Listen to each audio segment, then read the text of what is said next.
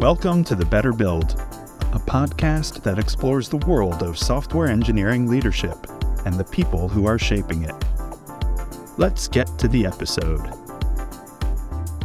Hey Scott, how are you today? Hey, I'm doing great here. How are you doing? I'm doing great. So welcome to our podcast, The Better Build, where we want to explore the world of software engineering leadership and the people who are shaping it. I'm Stephane. I'm the CEO at Mission. I'm going to be your host today. So, Scott, you're a software engineer. You're currently the director of engineering for Ford Pro, which is a business unit within Ford serving commercial customers. You previously played roles leading software engineering for Ford's autonomous vehicle platform and also at Pivotal Labs, which for 20 years was a professional services practice which enabled clients with lean stream programming methodologies. You're based in Toronto, and you told me I quote, that you had too many hobbies to be good at any of them. True. And yes, especially the hobbies parts. I have too many, probably even too many to list here. To name a few, I'm interested in blacksmithing, DJing, woodworking, trying to learn welding. I'm trying to dabble a little bit in quantitative engineering. It's a lot of fun. So the way it kind of works is I have this idea of like, hey, why would I go buy that when I could go like do it myself for cheaper? There's a period in my life where I was really interested in bushcraft. One of the things about bushcraft is that you have to have really good equipment. So looking at this stuff and there's knives and they're like hundreds of dollars. I'm like, I don't want to do that. Like, what if I just go build one?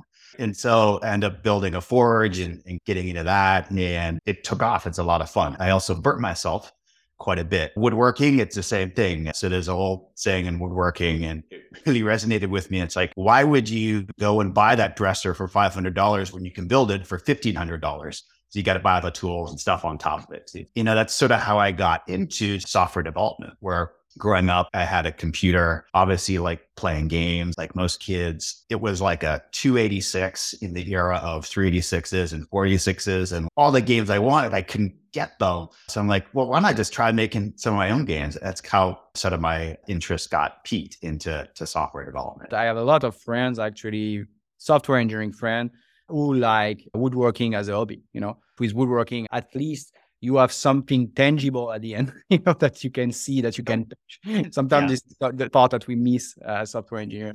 yeah. It's like we we deal with software all day. We got to build some hardware on the side. Absolutely. So uh, today we'll delve into your journey from your early days as software engineering, and you already started at Ford. We also talk about how you implement extreme programming at Ford Pro. I think it's a very interesting topic, and extreme programming being a software development methodology. And of course, we'll dive into this. What are the pros and cons? And of course, finally, I want to talk about where do you see software engineering going in the future? So tell us about your story, how you got there, and what do you like as a software engineer? You got it. So at a university, the first thing I did was start my own business. And that was around the time of when iPhone just came out and I had a business developing mobile applications. Did that for a few years, was fairly successful. Ultimately, wanted to move on to something bigger. And so my second job was moving into a professional services team called Xtreme Labs, also based in Toronto. There, I was really immersed into a lot of extreme programming methodologies, which we'll go into, I think, in a bit, but, you know, got immersed in this really collaborative, fast paced environment we were delivering stuff very, very quickly, also learning very quickly. And I got to work with a lot of different clients and get exposed to a lot of different application types, tech stacks, languages, worked with banks, I was working with media companies, did that for a few years.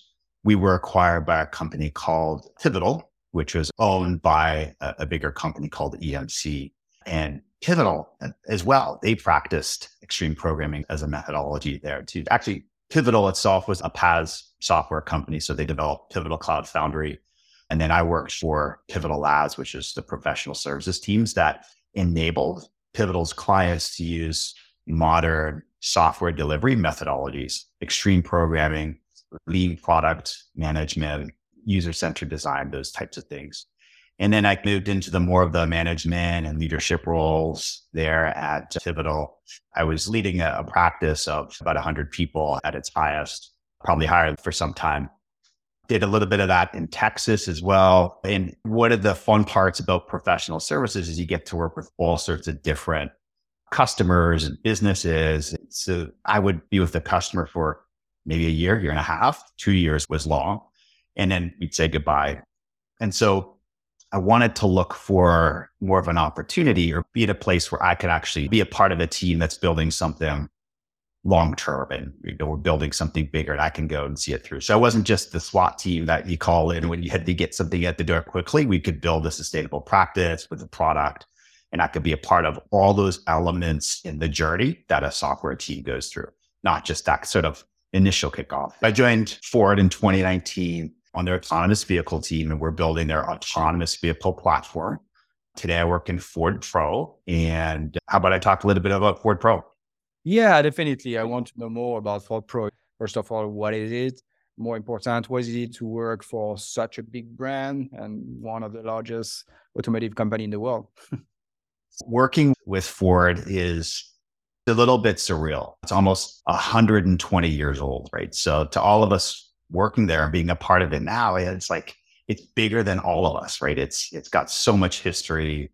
Hmm. The brand is so well known, and you know you have each of us within Ford working on our own thing, and it's super cool. At the same time, the way we feel, and especially how we feel within Ford Pro, is that we can do something really, really meaningful and be a part of Ford's history. So that's really cool. Ford Pro is a organization that focuses on serving commercial and fleet vehicle customers. So these are large fleets like couriers. They can be governments that have vehicles on the road or government divisions like United States Postal Service is an example. They can be small fleets, uh, fleets of the size one, you know, maybe a plumber using a transit van to operate their business. They are all our customer and they have very different needs than I'll call them retail vehicle customers. When you have a vehicle that you're using to operate a business, the vehicle is your world. If it's not running or running properly, you're not making money, you're not making your customers happy, right? So they have very different relationships with vehicles. And Ford Pro is all about fostering that relationship and making our customers more productive within their business. That's super interesting. Can you give us a brief overview of size and structure of your engineering team at Ford Pro right now? There's over 300 software engineers in Ford Pro technology. I'll take a little bit of a step back. So we have Ford Pro, which is the bigger business unit, and we have Ford Pro technology, which is building the software platform that enables our mission. So within Ford Pro Technologies, about 300 software engineers, 100 different product teams that are practicing extreme programming, and a whole bunch of product managers and, and data scientists, data analysts as a part of that team well. So I think Ford Pro Technology is about 600, 650 today. Wow. Huge, huge. I didn't realize it was so big, honestly. What kind of software are you building within Ford Pro? What kind of stack are you using? I'm pretty sure that people will be excited to know how, how such a big company again operates. It's very interesting for me. Yeah. Let me let me talk about the stack a bit. In terms of like application types, there's all sorts. We have quite a few web applications that we build in React across the stack, quite a few cloud applications like APIs running in Google Cloud Platform on Cloud Run. We have data products that are more in the big data space, uh, and you know we have data infrastructure associated with that. Um, so that quite a big part of our team, our, our effort is knowing our, our users and exposing that data to our applications that are built on top of the Ford Pro platform. We have mobile apps. We have platform centric apps that provide APIs around users and security and access management, those types of things. Pretty like diverse set of, of apps, I'd say, profiles. In terms of tech stack, we tend to normalize on React JS for front ends, Cloud Run. We use a bit of TypeScript for our backend for front end type applications. We tend to norm on Java. Ford typically they've done a lot of Java over the years, and there's a lot of great developers within Ford that we can access that build Java apps. We like the Spring framework and the tech stack there. Okay, cool. The Better Build is brought to you by Mission. Mission is an award winning network of senior level software engineers and product builders, backed by a platform that helps engineers continue to learn, grow, and connect. To get your team of fully managed, fully remote, and fully flexible software engineers, or to join our community, visit us at mission.dev. So I know you're using extreme programming at Ford Pro, which in a nutshell is a software development methodology that's been invented, I think, by software engineer during his time at Chrysler. And I think also, and correct me if I'm wrong, we call it extreme programming because it's taking best practices to extreme levels. That yeah. sounds scary at first. it sounds scary. That was all correct. So the original okay. foundations were developed by Kent Beck, and he's a big figure within Xi programming and has been practicing that for decades. Written also awesome books. And if you really want to get a good deep dive into Xi programming, you can't get better than some of his material. You've been in this industry for quite a long time, and you know how we are software engineers like many framework methodologies such as Scrum, there's always controversy in all of these uh, different processes, right? And it's not necessarily well perceived by every software engineer. But I want to, to deep dive into this topic because you brought some very interesting, fresh new angles that honestly I've not necessarily thought about. For example, you talk about the benefits of extreme programming in terms of inclusivity, right? Never heard about that, you know? Honestly, I think we're here to debunk some myth today about extreme programming. So, can you introduce us to extreme programming in more detail? And I think why Ford Pro decided to adopt this methodology. You got it. So, I think of extreme programming as a couple things, a few things. So, one is it's an overall approach. There's principles and there's values.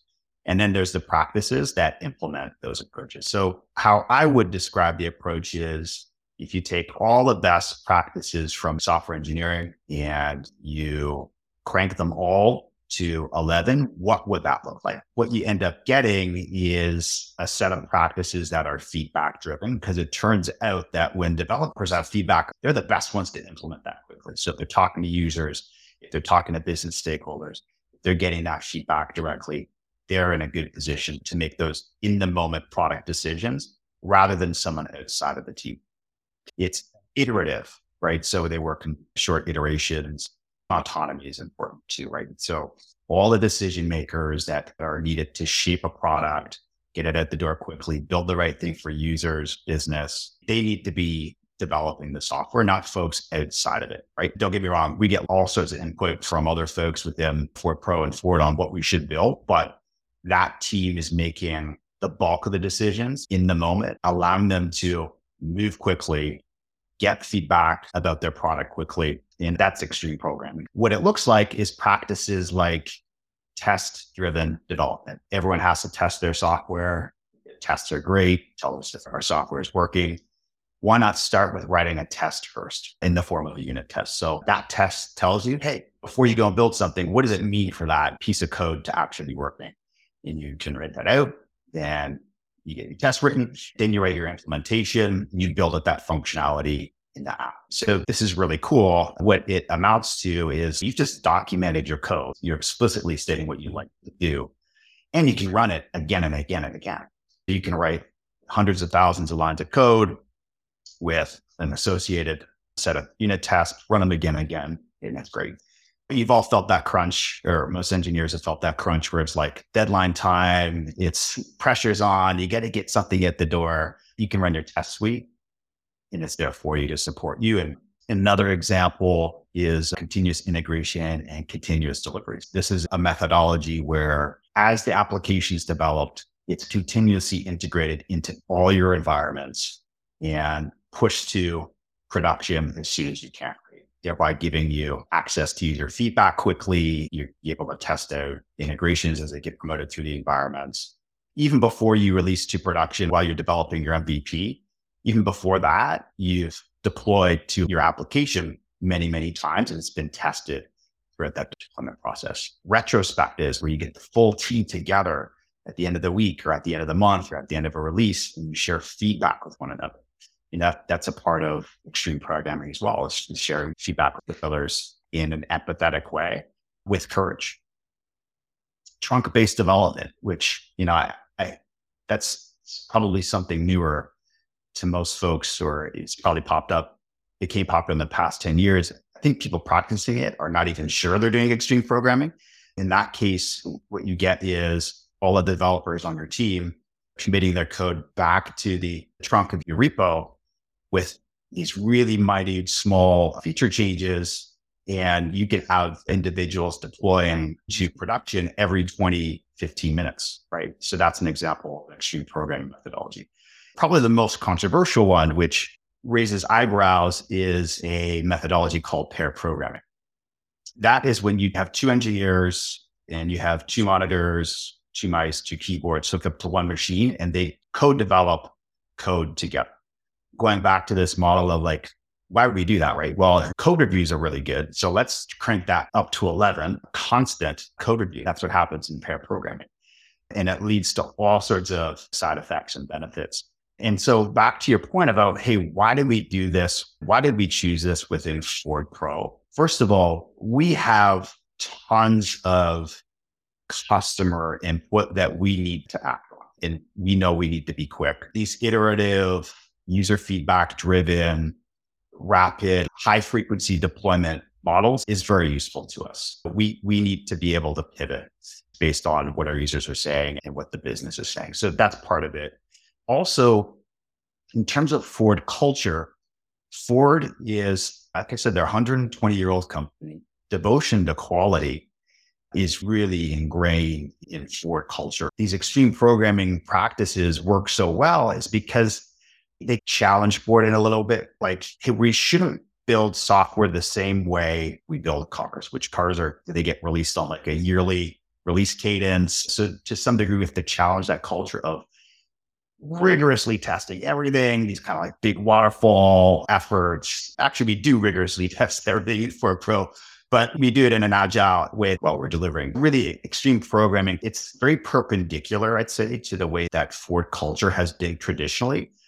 And Ford's gone on that journey, right? We're building software like I think a lot of modern companies are. Yeah. However, we're doing it using extreme programming, which not a lot of companies are doing. That's super interesting. Was extreme programming there when you joined Ford Pro? Yes. Already?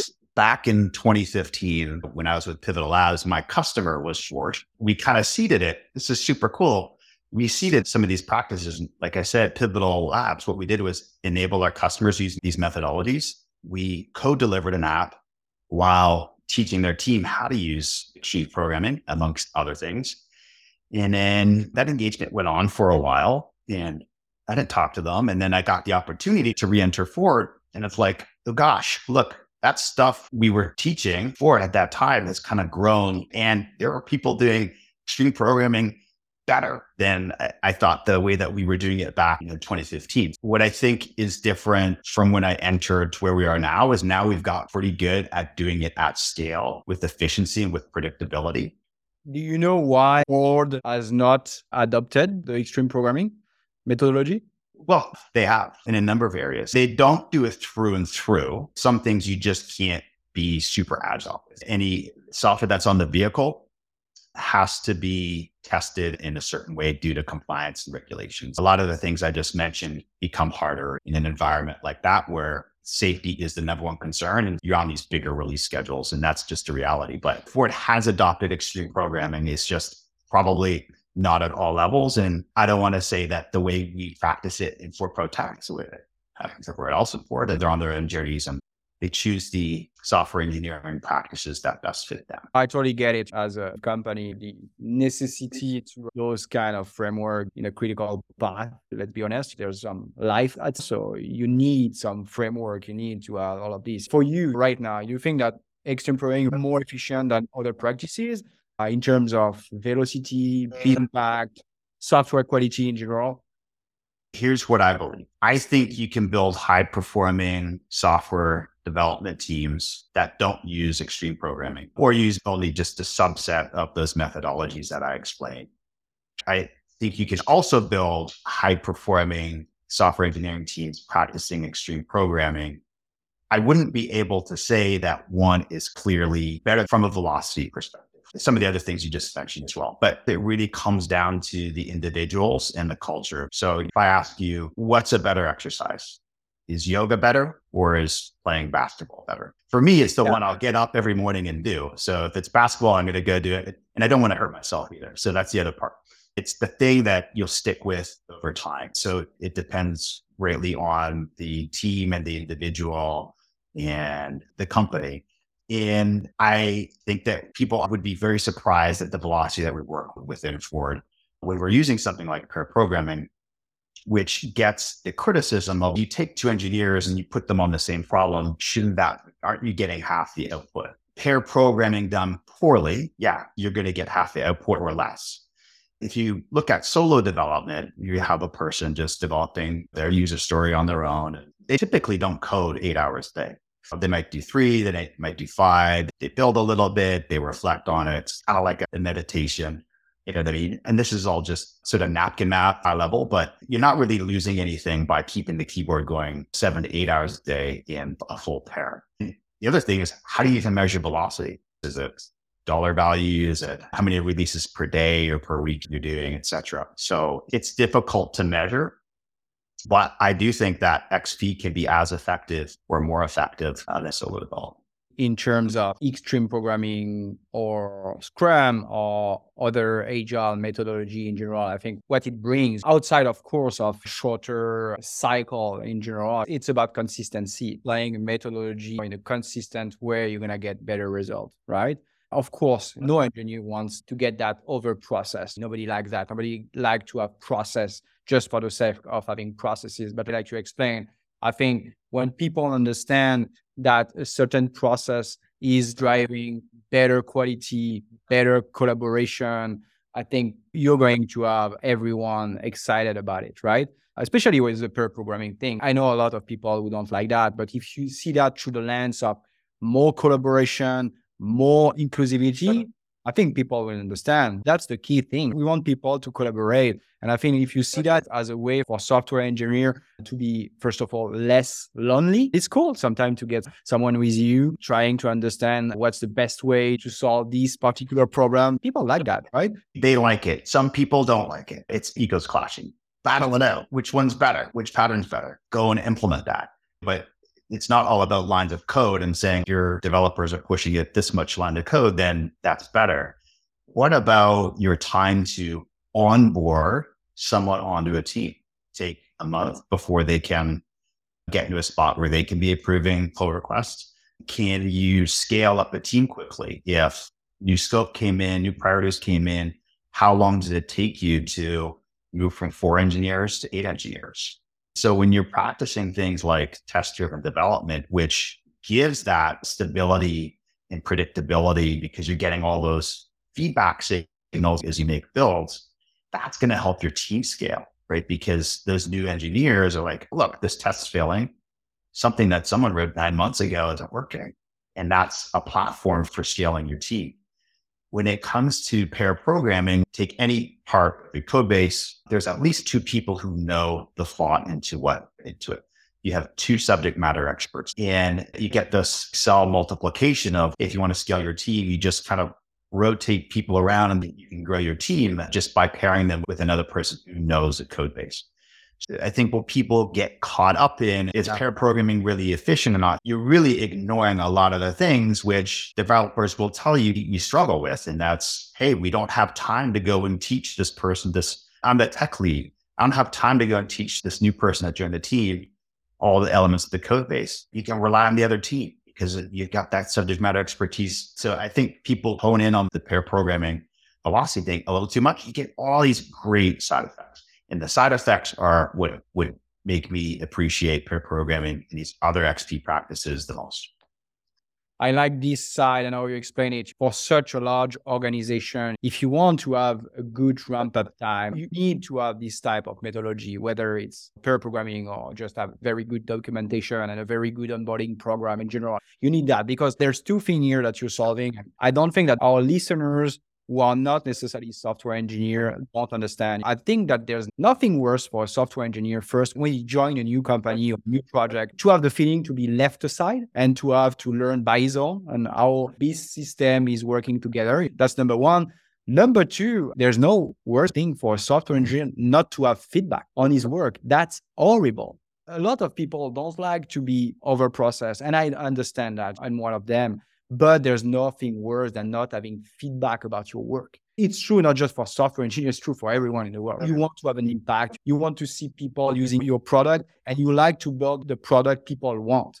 Yeah, exactly. And getting feedback too late you have to do the work. And software engineers don't like to redo the same work, you know, because yeah. they did not get the right requirement first. And that's exactly it. One of the other challenges that our industry faces is inclusion. I love to hear that because I'm pretty sure there's a lot of side effects of extreme programming yeah. we don't read in books. And I'm pretty sure you have a lot of insight about it, right?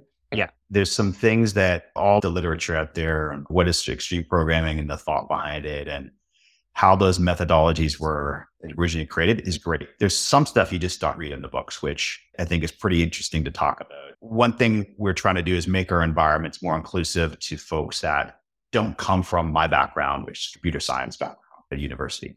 We're able to hire folks that have like history degree or non-core computer science, computer engineering degrees using these methodologies. The mix of skills that we find to be successful are our technical aptitude, being able to learn technology, communication, empathy is very important, especially when you're doing pair programming, like taking feedback and giving it all day long or a good chunk of the day is exhausting. Just being transparent, that's a thing. It's tough. It takes work. If you take someone who has all those things, maybe didn't have access to the education resources, but they have all those other things, we can put them in a pair programming environment and they can learn from someone who's 20, 30 years into their career and help them grow. Some of the best engineers I work with, they've come from a physics background or a history background and they do great, right? So you look at XP and it helps solve all these challenges that we just developers face day in, day out. Do you think that the inclusivity is built in into the extreme programming methodology, or is it the way you applied it at Ford Pro? Because one can say, well, you can do the same just hiring senior people, but you decided to go, no, we want to have people with diverse background. And I'm pretty sure that the people who accept to join Ford Pro and they know that you're using this methodology I'm pretty sure it helps you also fit a certain type of profile. We need strong core, strong developers. We, we build from that. I'm a firm believer in we need teams that are built with seniors, intermediates, juniors. We need that growth machine and it makes vibrant teams. Some people who are early on in their careers are the most eager. You drop them into an extreme programming, pair programming environment, and they take off. They absolutely just take off. I think they take off faster than left on their own in a solo environment. I don't know if I can say we do things in a unique way. I think that at the core of extreme programming, it has some really good values and like courage, feedback, team autonomy. Those are just good. I didn't make those up, but they do make more inclusive environments. When you have to give feedback to someone that you work with eight hours a day, you're typically doing it in a more kind way. It just makes a great environment. I like that. I'm pretty sure we're going to have people listening to us and some people that are considering the adoption of extreme programming inside their organization. What advice would you offer them? What does it take to, to implement such a methodology? Start with one team and really starts with one pair. Start with that. Try it out. If you're really interested, give it a shot. Start small. And if you have a larger environment that you're putting them in that's not using extreme programming, give them a little bit of space, a little bit of air cover to explore and find their groove a little bit. Start with one team, start small.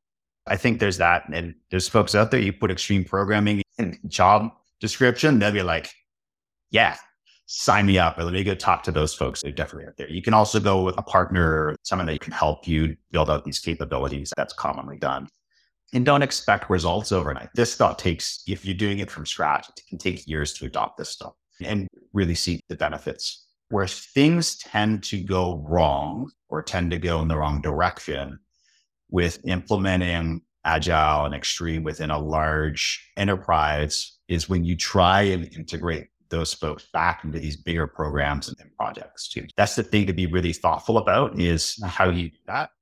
Uh, and actually that's an important part. After you get past 20 30 40 people all practicing extreme programming how do you get to the 300 that's something we've really done a good job at Ford Pro Tech is understand how to do this at scale.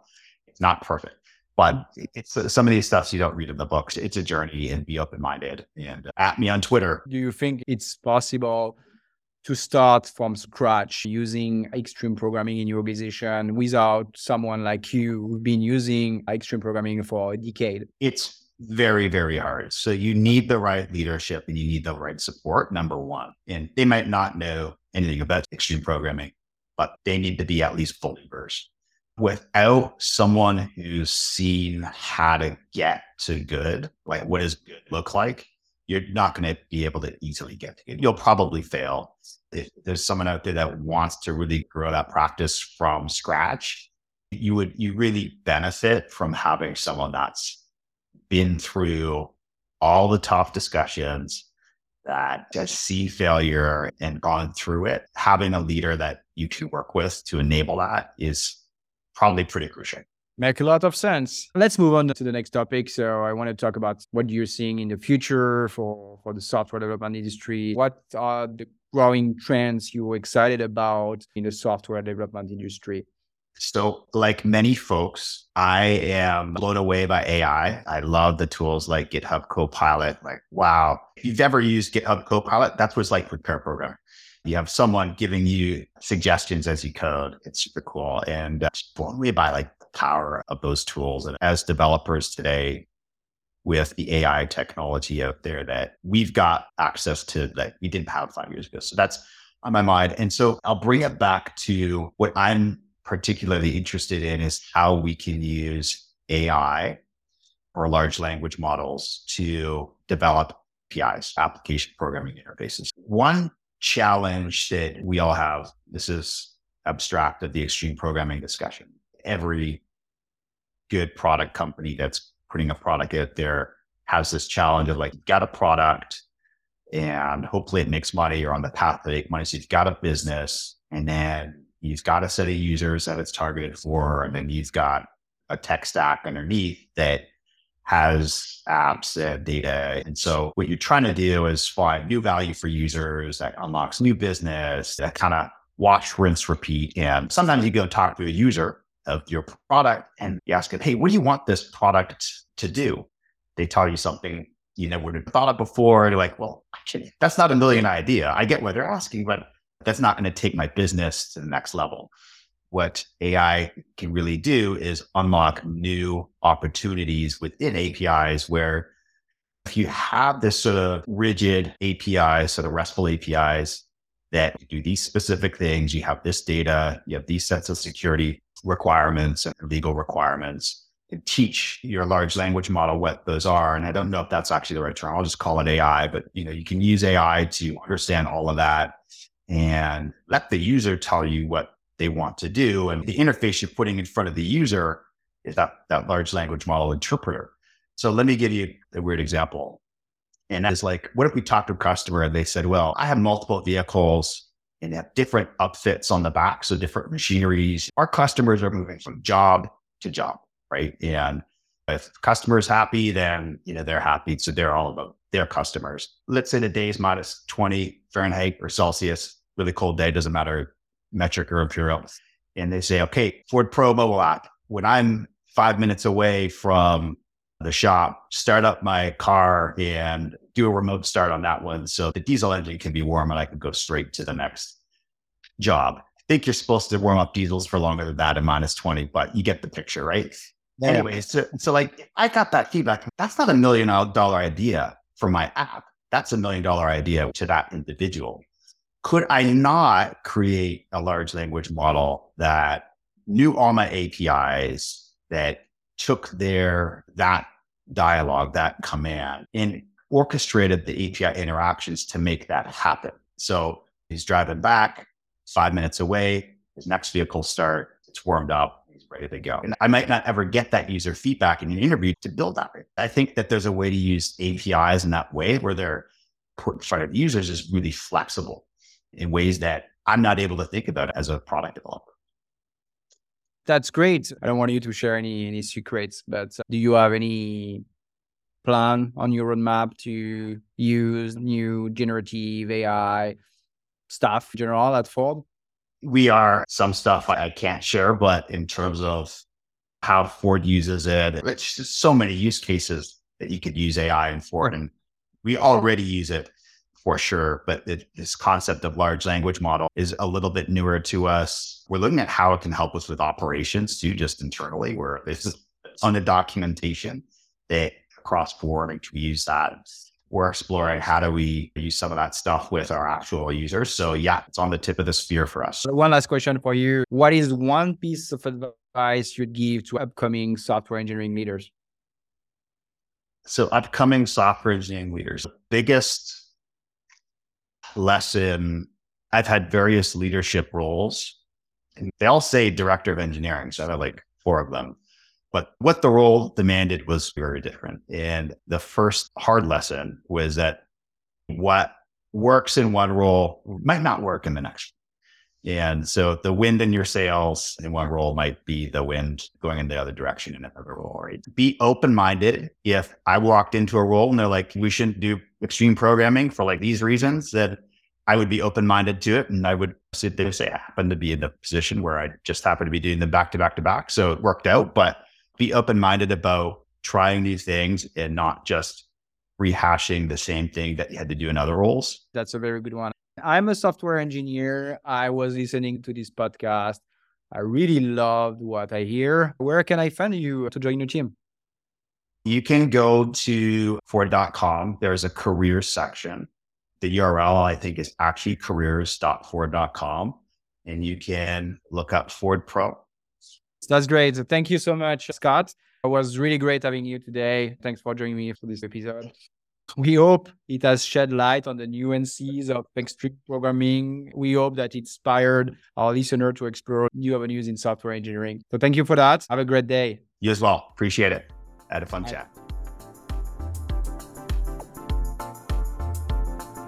Be sure to subscribe to this podcast on your preferred listening service. Stay connected with us on LinkedIn and visit our website, mission.dev, for more information on our network and platform. See you next episode.